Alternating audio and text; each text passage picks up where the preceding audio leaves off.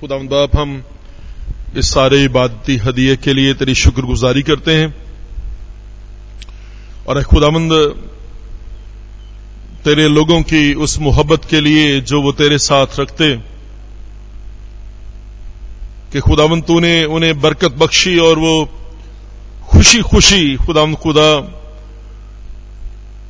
तेरे जलाल के लिए और खुदावंद इस जगह की तामीर के लिए हदिया देने की इस बरकत को हासिल कर सके। तेरा शुक्र अदा करते हैं। तेरे कलाम के मुताबिक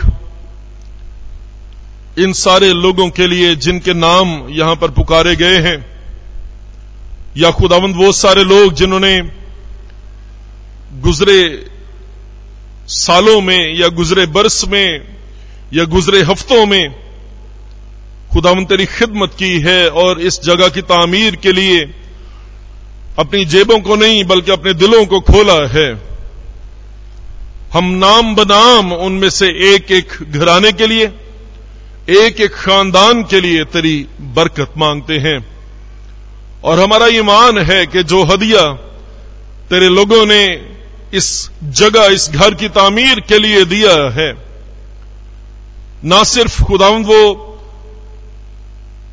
हदिया इस चर्च के रजिस्टर में पास्टर गुलजार आसिम की डायरी में लिखा है, बल्कि वो तेरे हजूर में यादगारी के दफ्तर में, तेरे रजिस्टर में भी खुदाम दर्ज है। ये तेरे कलाम के मुताबिक हमारा ईमान है। अपने लोगों को बरकत दे। खुदावंद, मैं मिन्नत और दुआ करता हूँ तेरा खादम होते हुए। इनके घरों से, इनकी जिंदगियों से खुश साली यस्सु के नाम से चली जाए। इनकी जिंदगियों में तरावत आए।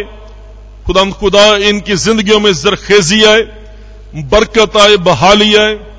खुदा खुदा, ये मिन्नत और दुआ करते हैं इस सारे हदिये के वसीले से। खुदा खुदा, तेरे लोगों के घरों में से वबा तो पाली यस्सु के नाम से डांट दी जाए।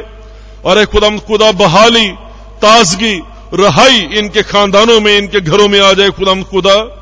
और मैं ये मिन्नत और दुआ करता हूँ खुदाम तेरा खादम होते हुए, जिन्होंने अपने दिलों को खोला है तो अपने आसमान को इनके लिए खोल दे खुदाम खुदा।